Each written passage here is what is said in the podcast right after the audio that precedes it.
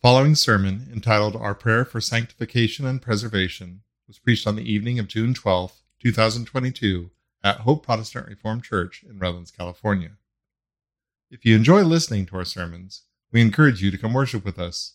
For more information on upcoming service times and Bible study opportunities, please visit our website at hopeprc.org. We read God's Word this evening from two different places. First from John chapter 17 and then Luke chapter 22. John chapter 17, first of all. This is Jesus' high priestly prayer. We will read the first 19 verses here. John 17, this is the inspired and therefore infallible word of our God. These words spake Jesus and lifted up his eyes to heaven and said, Father, the hour is come. Glorify thy Son, that thy Son also may glorify thee. As thou hast given him power over all flesh, that he should give eternal life to as many as thou hast given him. And this is life eternal, that they might know thee, the only true God, and Jesus Christ, whom thou hast sent. I have glorified thee on the earth.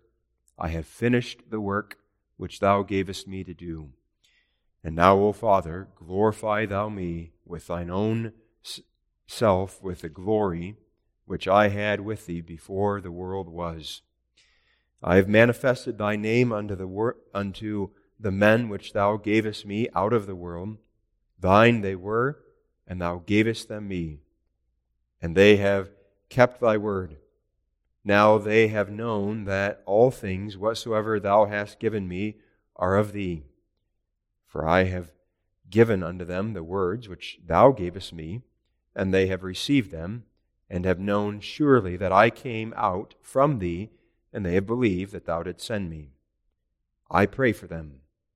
I pray not for the world, but for them which thou hast given me, for they are thine. And all mine are thine, and thine are mine, and I am glorified in them. And now I am no more in the world but these are in the world, and I come to thee. Holy Father, keep through thine own name those whom thou hast given me, that they may be one as we are one as we are. While I was with them in the world, I kept them in thy name. Those that thou gavest me, I have kept, and none of them is lost, but the son of perdition, that the scripture might be fulfilled. And now come I to thee and these things I speak in the world, that they might have my joy fulfilled in themselves. I have given them thy word, and the world hath hated them, because they are not of the world, even as I am not of the world.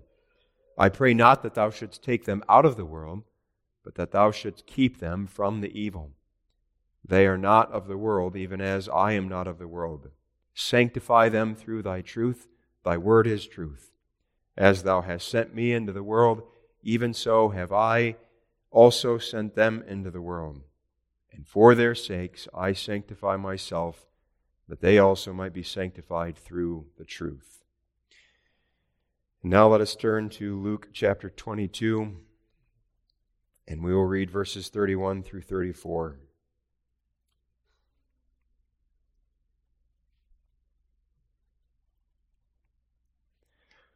Luke 22, verses 31 through 34. And the Lord said, Simon, Simon, behold, Satan hath desired to have you that he may sift you as wheat. But I have prayed for thee, that thy faith fail not. And when thou art converted, strengthen thy brethren. And he said unto him, Lord, I am ready to go with thee, both into prison and to death. And he said, I tell thee, Peter, the cock shall not crow this day before thou before that thou shalt deny that thou knowest me. It's on the basis of these passages of Scripture that we have the instruction of the Heidelberg Catechism in Lord's Day 52.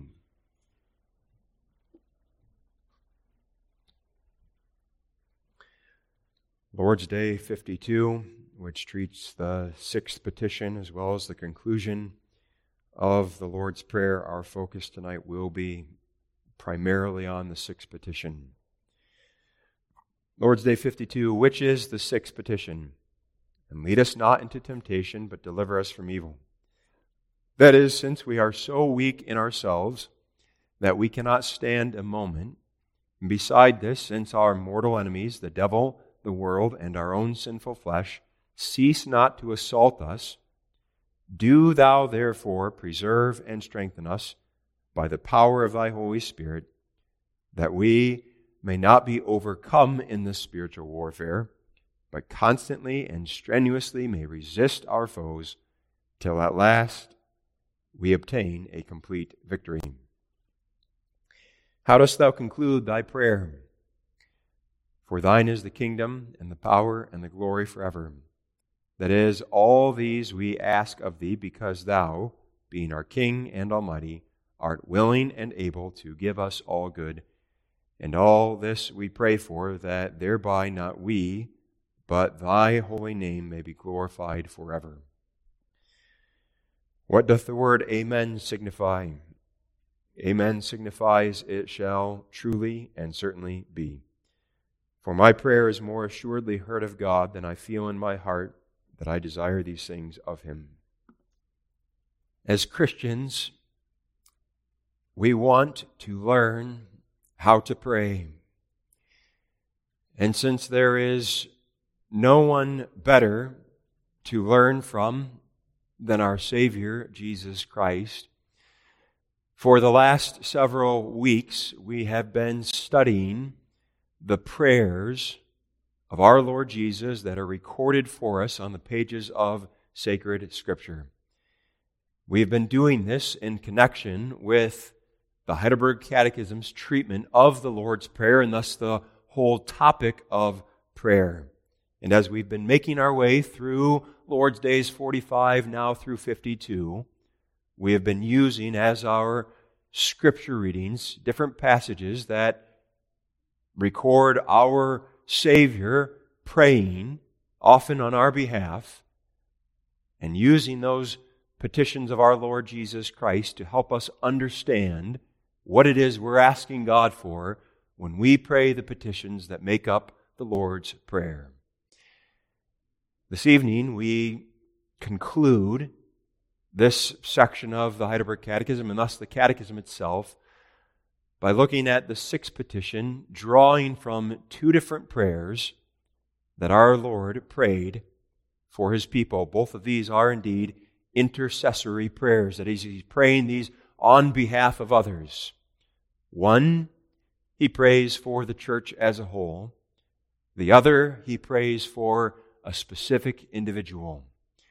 But what both of them teach us is that when we pray the sixth petition, that is, when we pray, lead us not into temptation, but deliver us from evil, what we're really praying for is that our God would both sanctify us and preserve us. And what's comforting to know is that not only do we make that prayer not only does that prayer come from our lips, but that's the prayer of our Savior Jesus Christ, both while he was on the earth and still now as our intercessor in heaven. And that gives us confidence as a people that God will indeed sanctify and preserve his people. So, the theme for tonight's sermon is our prayer for sanctification and preservation. Our prayer for sanctification and preservation. First, we'll look at the petition itself. Second, we'll look at the urgency or the importance of this petition. And third, we'll look at the confidence or the hope that we have as a people. In the sixth petition, Jesus taught us to pray, Lead us not into temptation, but deliver us from evil. And those two phrases are really two sides of the same coin. That is, this is one overall petition with a, both a negative aspect to it as well as a positive aspect. Negatively, Christ taught us to pray, lead us not into temptation. And by praying that, we are implicitly acknowledging the sovereignty of our God over even the temptations that we face. Now, that's not to say that God Himself is the one who tempts us. James 1, verse 13 makes very clear that our God cannot be tempted by anyone, neither tempteth He any man. So it's not as though God Himself tempts us, but because God is sovereign, that is, because God is in control over all of the circumstances of our life, everything that happens to us, as well as all of our actions down to our very footsteps, we recognize that He is therefore sovereign. He's in control over the temptations that we face. And when we pray, lead us not into temptation, we are asking God that He would prevent us from foolishly walking right into a temptation. That is, that He would keep us from willingly exposing ourselves to different temptations. And that prayer is needed because that's a danger for us. Scripture makes that clear in such passages as Proverbs 27, verse 12. A prudent man foreseeth the evil and hideth himself, but the simple pass on and are punished. That is, the wise man, when he recognizes what's ahead is dangerous. If I go down that path, I'm liable to fall into sin. I'm going to be tempted. The wise man sees that and goes a different way. He avoids it altogether. Whereas the simple man, even if he recognizes there is some danger out there, he, he passes on. He just walks right into it. And that's a danger for us. It was a danger for Simon Peter. Though the Lord warned him that he would deny him three times before the crack of dawn, nevertheless, Simon Peter willingly walked right into a situation where he would be sorely tempted. He went to that courtyard of the high priest. He went to a place where he would be surrounded by those who would be intimidating from a certain point of view. And thus, he shows that he was like the simple one who passed on and was punished. And now, since we are prone to doing that same thing, our prayer then becomes lead us not into temptation. That is, govern my life so that I do not blindly walk into a, a minefield of temptation. Keep me from willfully exposing myself to a, a hornet's nest of iniquity. That is, keep me by thy providence and by thy Spirit from exposing myself to a situation where I know I will be sorely tempted. That, from a negative point of view, is the sixth petition lead us not into temptation. But then our Savior taught us to add the positive, that is, to deliver us from evil.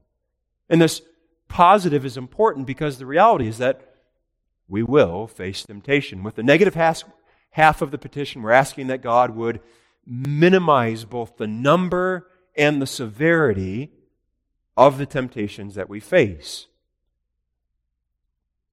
But though we pray that petition, it is not God's will to remove all temptations from us.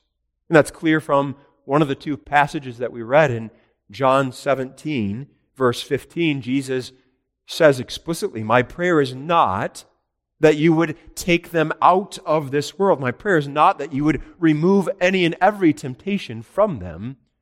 But then he goes on to continue what his prayer is. So the fact of the matter, the reality is we will face temptations.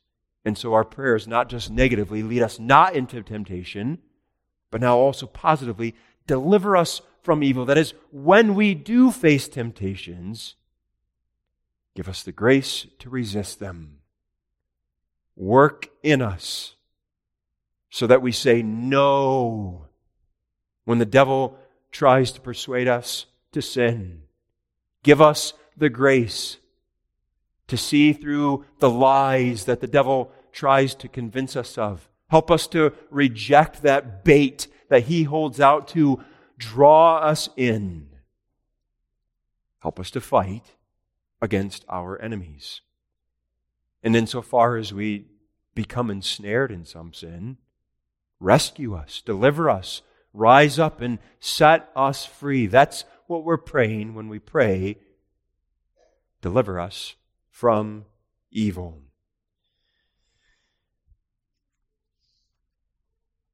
In praying this petition, we are really asking God both to sanctify us and to preserve us. That is, if we look at this petition from a theological point of view, we're praying for both sanctification and preservation.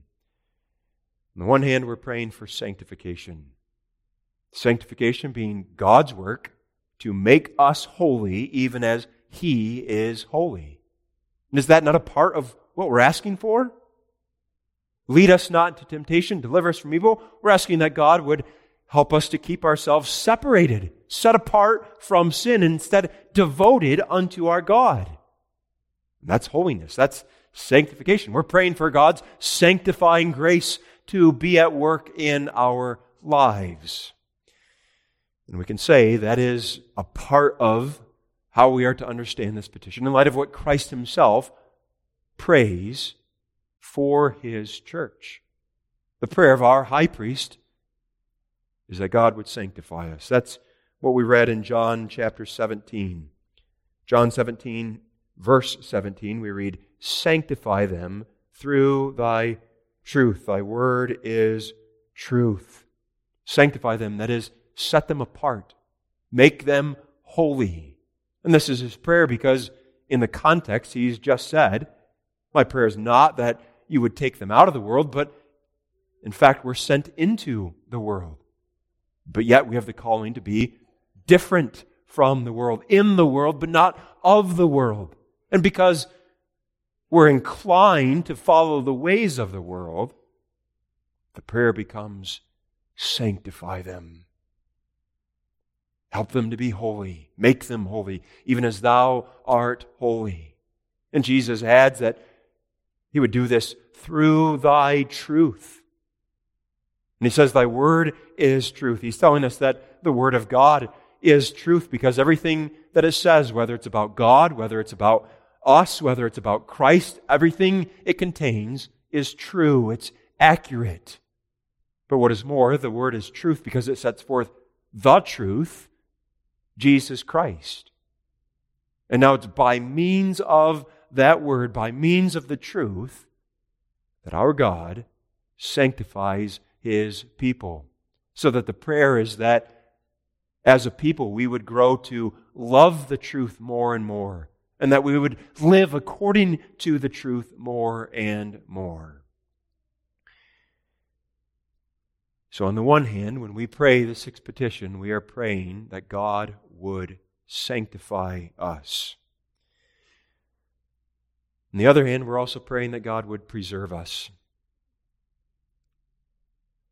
Because God's work of preservation is his work of keeping us in the state of our salvation until we reach heavenly glory. And that too is a part of this petition. That's evident from the language of the Catechism. In the second half of question answer 127, we read this Do thou therefore preserve and strengthen us by the power of thy Holy Spirit. We're asking that God would keep us in the hollow of his hand and not allow anyone to pluck us out of that hand. We're asking that because God has begun a good work in our hearts and lives, that he would continue that work until the day of Christ's return.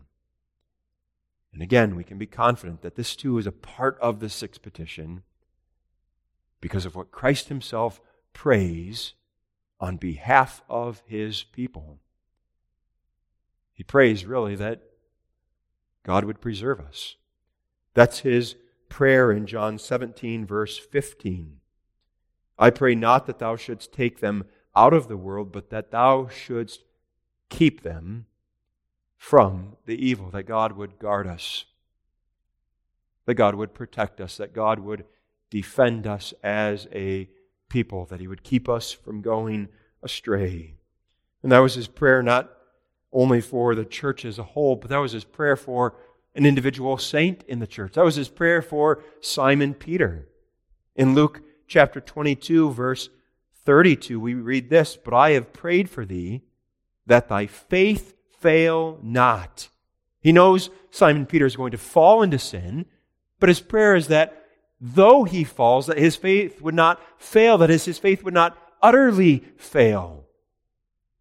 It's a prayer for the preservation of his own. That's what these prayers teach us. And so too, that's our prayer. Lead us not into temptation, but deliver us from evil. That is, Father, sanctify us. Father, preserve us. And in making that petition, ultimately we are praying that for the work of the Spirit of Christ in our hearts and lives. For the reality is that we need Jesus Christ for both our sanctification and our preservation. Was that not the conclusion that we were led to when we considered the law? Was that not the main take home message when we considered especially the 10th commandment, thou shalt not covet? When we studied the law, what we were led to see is that we need our Savior Jesus Christ, not just for our justification, not just for the forgiveness of sins, but we need Christ for our sanctification. We need Him for our preservation. Because of ourselves, we could never make even a small beginning in that new life of obedience. Of ourselves, we could never persevere until the very end and withstand against the onslaughts of our enemies. What the law taught us is that we need Christ. We need Him for our sanctification and for our preservation. And that's true exactly because those aspects of our salvation are indeed the work of our God. Yes, in sanctification and preservation, He works in us in such a way that we become active, so that we live a holy life, so that we do persevere. But we must never forget that sanctification and preservation are the work of the triune God. He sanctifies, He preserves. And He does so by the work of His Spirit. That's been the consistent message of the Heidelberg Catechism all throughout the whole of it. So that though there's only one Lord's Day that focuses in on the Holy Spirit, the Spirit of Christ, that does not mean that the Spirit is ignored. That does not mean the Spirit is pushed aside out of view, but the reality is that the Heidelberg Catechism keeps coming back to the work of the Spirit again and again and again. And specifically, the Catechism has consistently taught us that the Spirit is the one who sanctifies and preserves us. Now, that's easy enough to state, but now let's see that. Let's demonstrate that for a moment.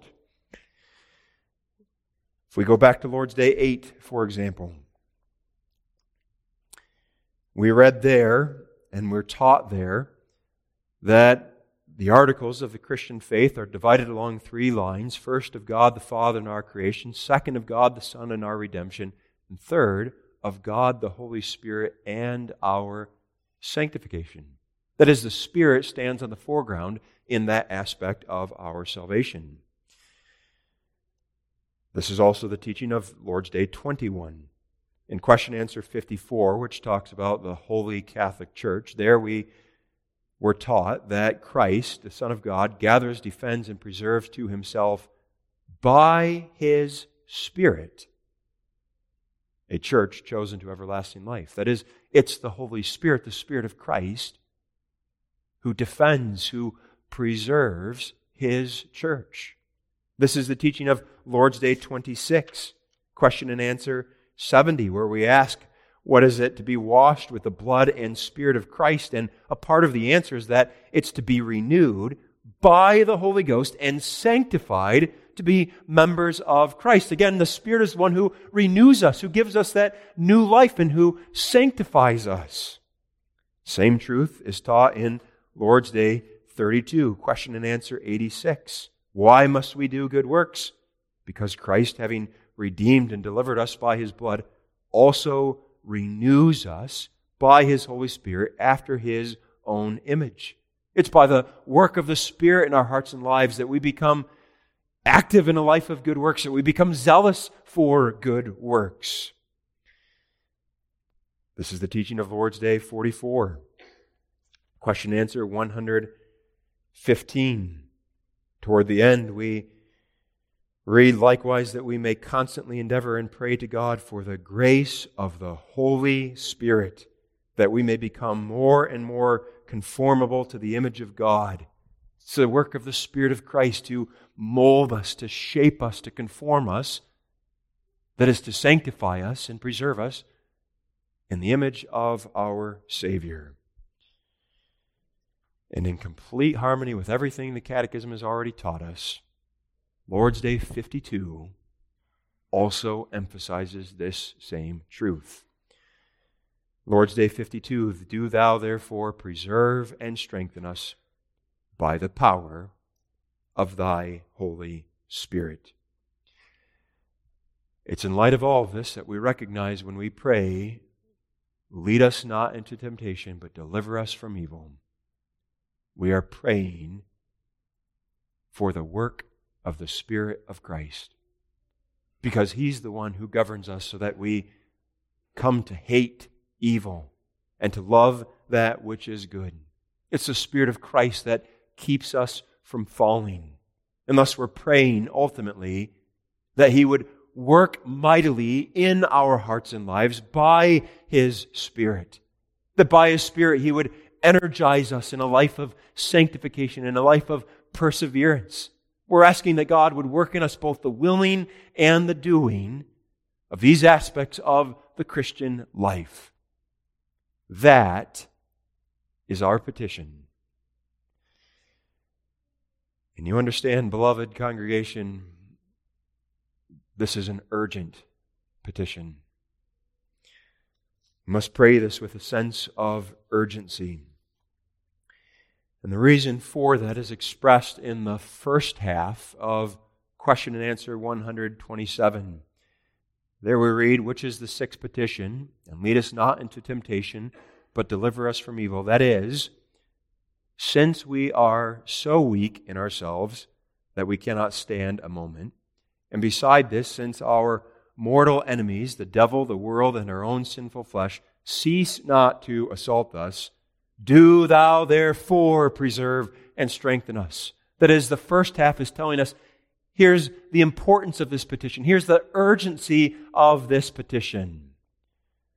First, it's urgent on account of our own weakness.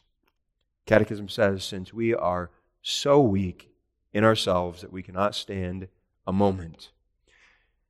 And we're weak exactly because we still have that old man of sin within us. That is, though we have been regenerated, though we've been given new life, we still have that part of us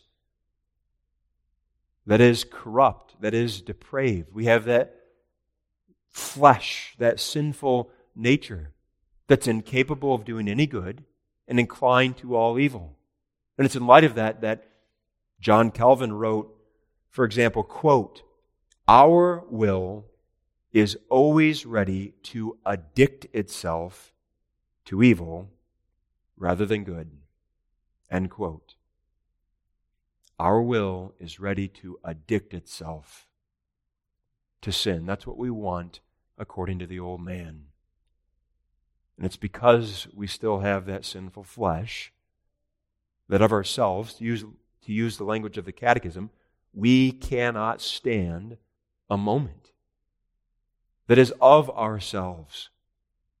We would walk willingly as fools right into a snare. We would willingly expose ourselves to all manner of temptation. That's what we want, according to that old man of sin.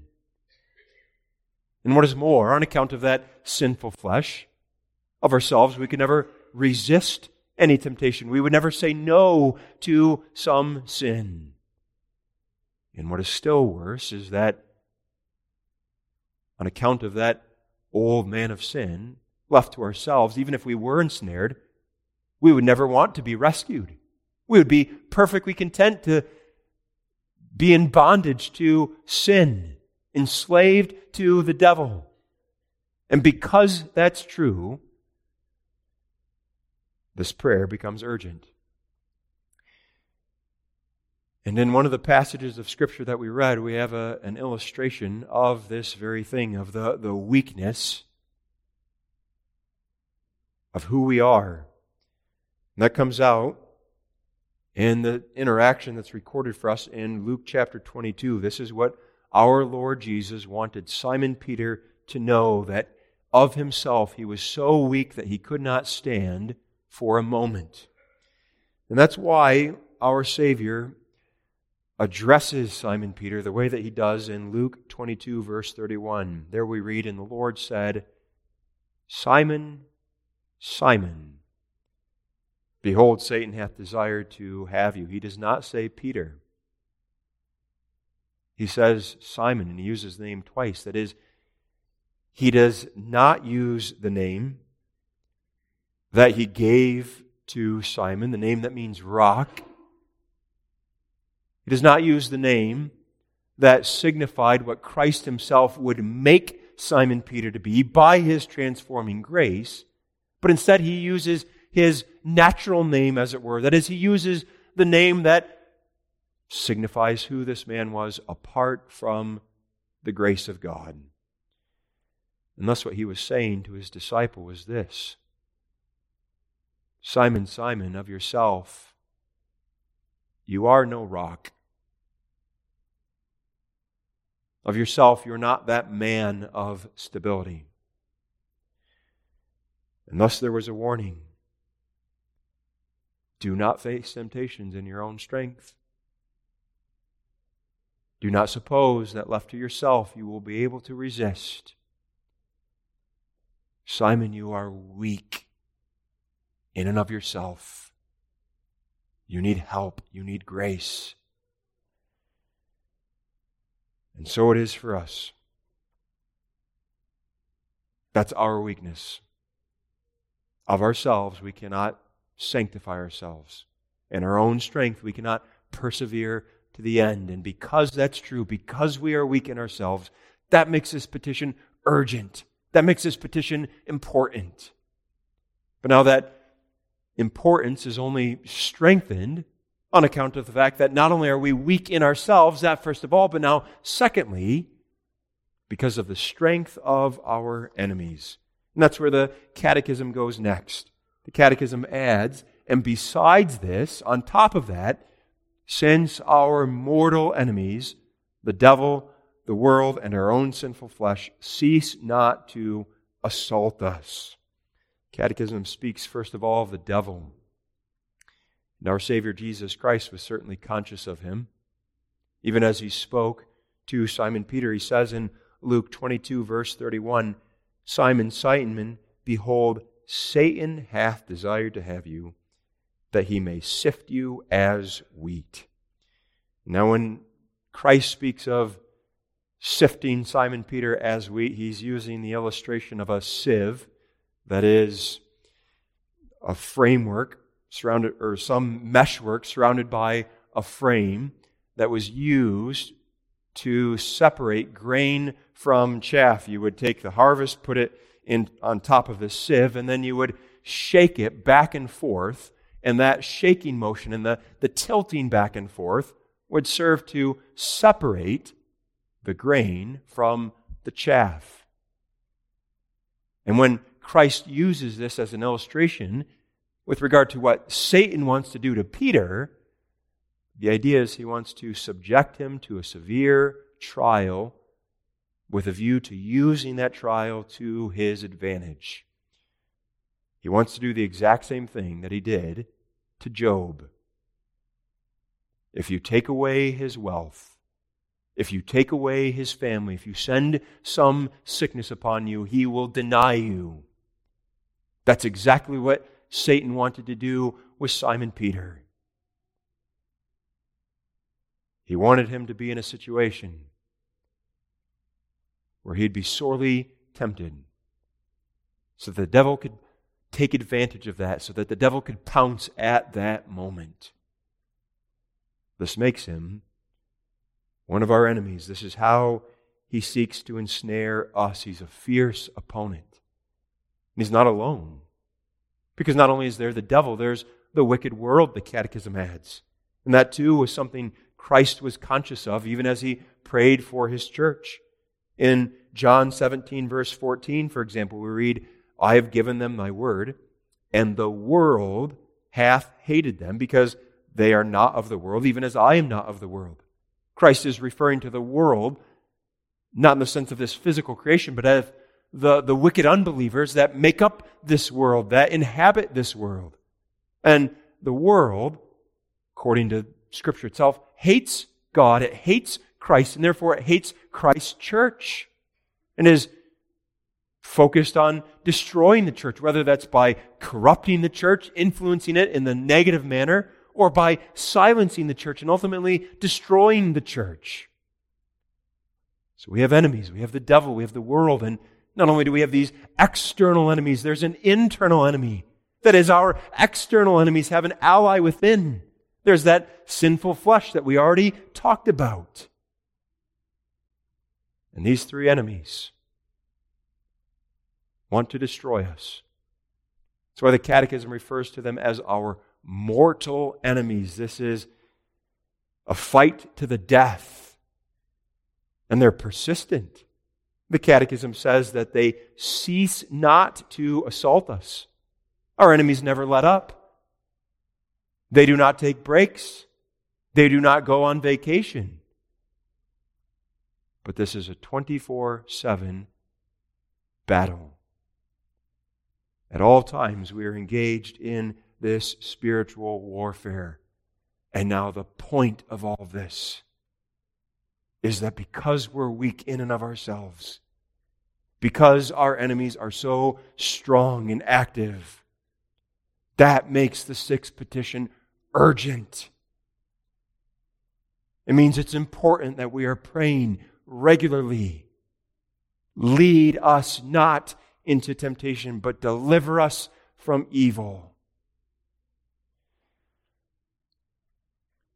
And it's only when we recognize our own weakness and the strength of our enemies that we will then recognize the folly of self confidence and instead become constant in watching in prayer, watching and prayer.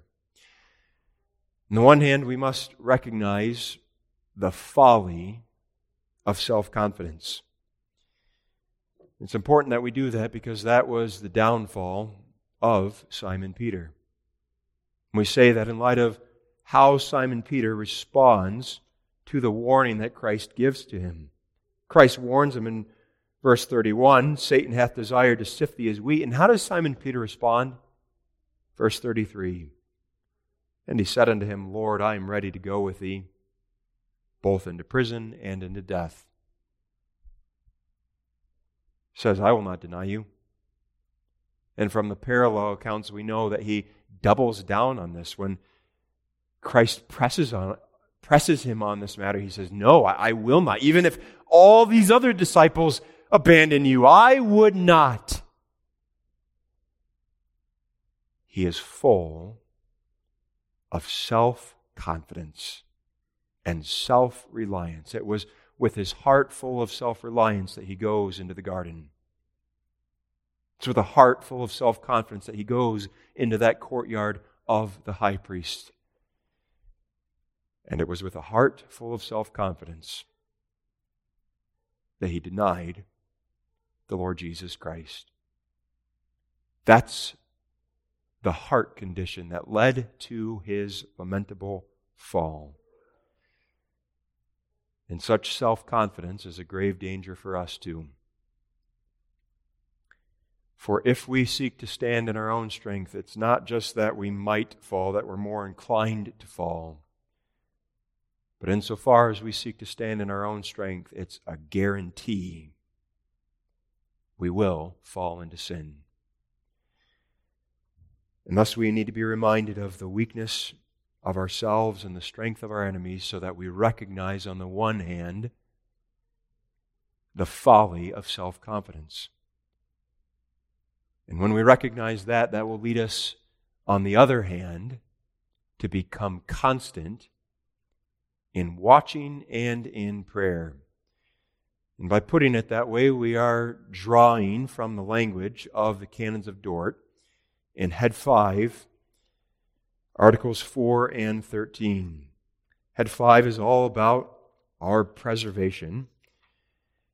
And in Article 4, for example, we have helpful instruction for us. Article 4 reads this way Although the weakness of the flesh cannot prevail against the power of God, who confirms and preserves true believers in a state of grace, yet converts are not always so influenced and actuated by the Spirit of God as not in some particular instances sinfully to deviate from guidance of divine grace so as to be seduced by and comply with the lust of the flesh.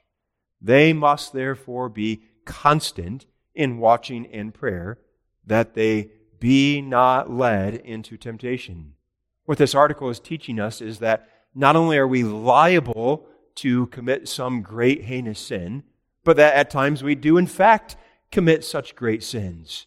And the instruction embedded into this article is what it says when it says this they must therefore be constant in watching and prayer that they be not led into temptation.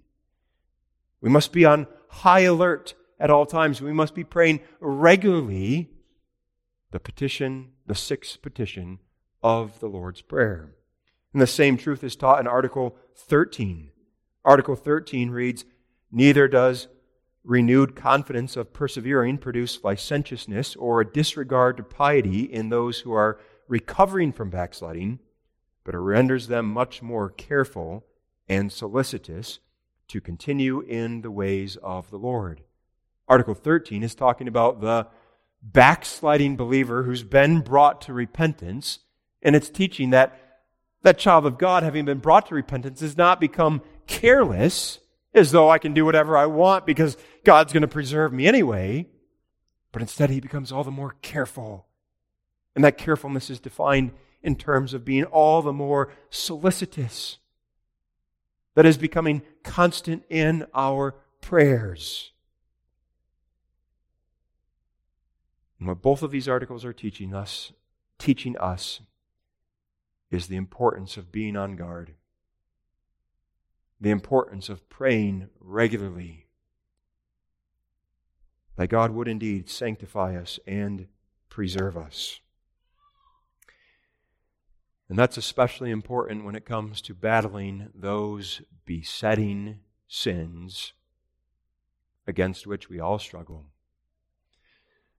A besetting sin is a sin that we are especially prone to or inclined toward. A besetting sin is that weak spot that the devil knows he can use to lead us astray. A besetting sin is that evil that my sinful flesh loves more than anything. And we all have such besetting sins. And the question for us tonight is do we pray that God would deliver us from that evil? That He would not lead us into that specific temptation. How many of us, knowing that we have some besetting sin, could honestly say that we pray daily, every day, that God would deliver us from it? If your experience is like mine, after falling into such a sin and then being brought to repentance, there is a season in which we pray regularly. That is, I just fell into that sin. Praise be to God. He renewed me, helped me to see my sin, and made me sorry for it so that I sought forgiveness. And from that day moving forward, yes, there is a stretch of time when I can honestly say, I pray every single day, God, deliver me from that specific evil. But then over time, we begin to let down our guard. Because after all, it's been a couple days. It's been weeks even since I've fallen into that sin. And what happens is our prayers become less fervent. What happens is that that petition dries up altogether eventually. And then we all know what comes next. We fall again.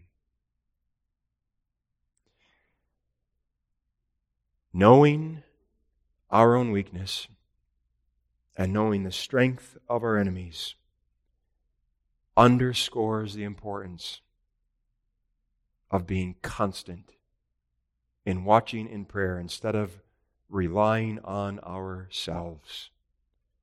And by saying that, that does not mean that it's my prayer, that this work of God depends on my prayers, as though if I could just pray enough, then for sure God will deliver me.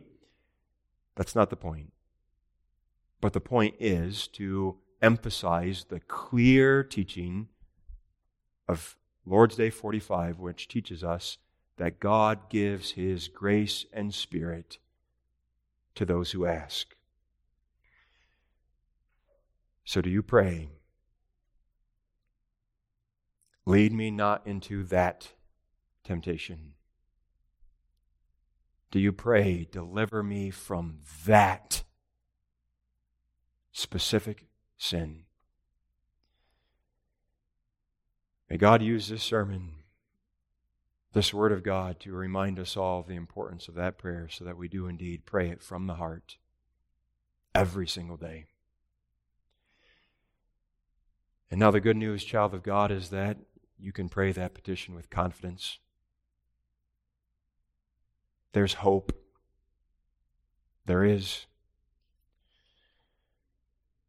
And our confidence, our hope, first of all, is that God will indeed continue to sanctify and preserve us. And that comes out in Luke 22, verse 32, where Jesus says to Simon Peter, But I have prayed for thee that thy faith fail not, and when thou art converted, strengthen thy brethren. Jesus Christ knows he's going to fall into sin. He knows what comes next. But he also knows that after Simon Peter has denied him three times, he will then convert him.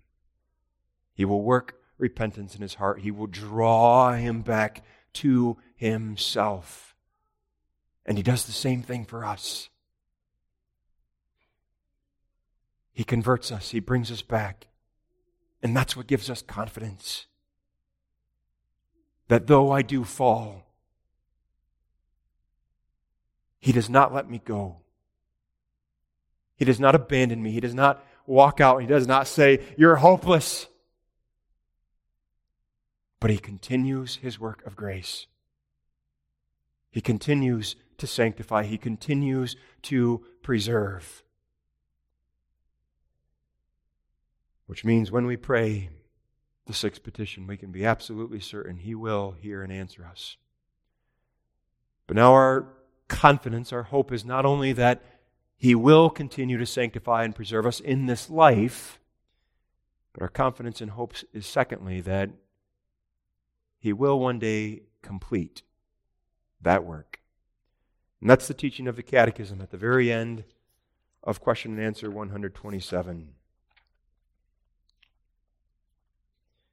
Question and answer 127 ends that we may not be overcome in this spiritual warfare, but constantly and strenuously may resist our foes, and now this, until at last we obtain a complete victory. For now we battle, but one day we will be given a complete victory. That will be true at death, because at death, God completes his work of sanctifying us. At death, he finally rids us of that old man of sin, and he brings us to a place where we are beyond the reach of our enemies. He completes his work of sanctification. He completes his work of preservation, and that he has brought us all the way to the end, so that at death, the individual child of God is given a complete victory. And then when Christ comes again, the complete victory for the church as a whole is accomplished. For when Christ comes again, all of his people will be brought to glory, and all of his enemies will be fully and completely vanquished. That's our hope. That's our confidence. And we have good reason to be confident, to have an assurance of this. Because, on the one hand, His is the kingdom, the power, and the glory. That's how we conclude our prayers. Question and answer 128 How dost thou conclude thy prayer? For thine is the kingdom and the power and the glory forever. That is all these we ask of thee, because thou, being our King and Almighty, art willing and able to give us all good. And all this we pray for, that thereby not we, but thy holy name may be glorified forever. Our confidence is that the kingdom, the power, and the glory does not belong to Satan. It does not belong to the world, nor does it belong to our sinful flesh. But the kingdom, the power, and the glory belong to Christ, our ascended Lord. And because that's true, He is able to sanctify us.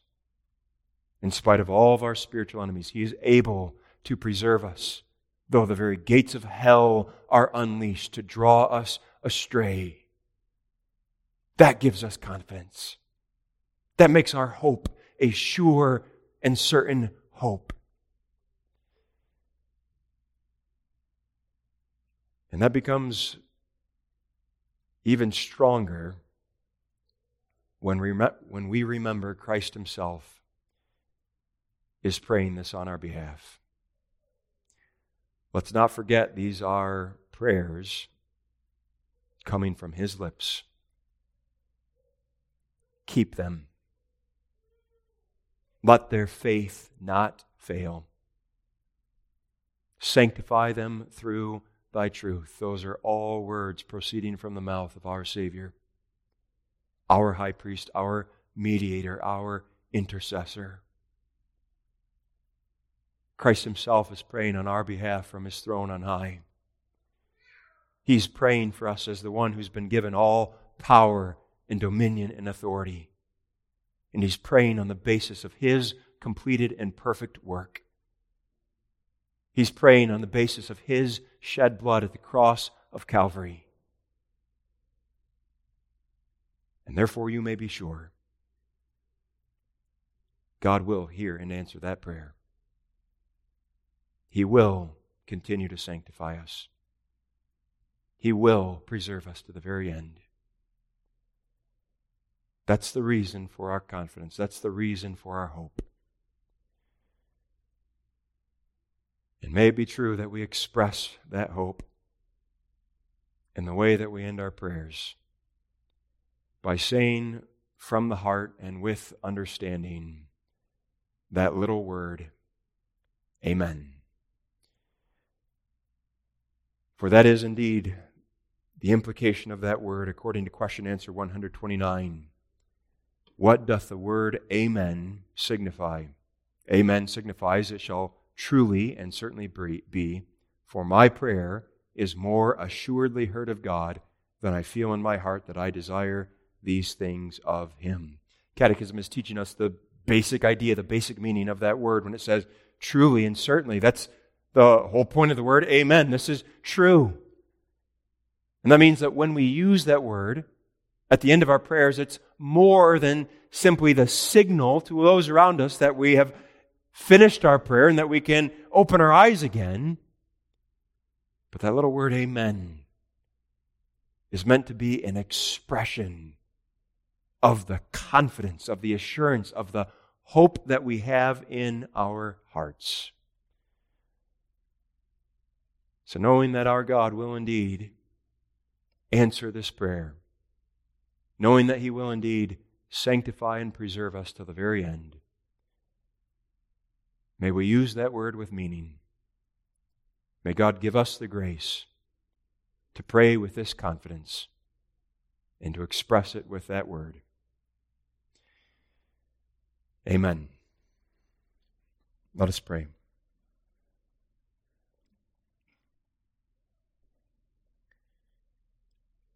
Father, we humbly confess our own weakness. And we humbly confess that our enemies are much stronger than we are. And therefore we cast ourselves before thy throne of grace, humbly beseeching thee. Preserve us and sanctify us, O Lord, by the Spirit of Christ.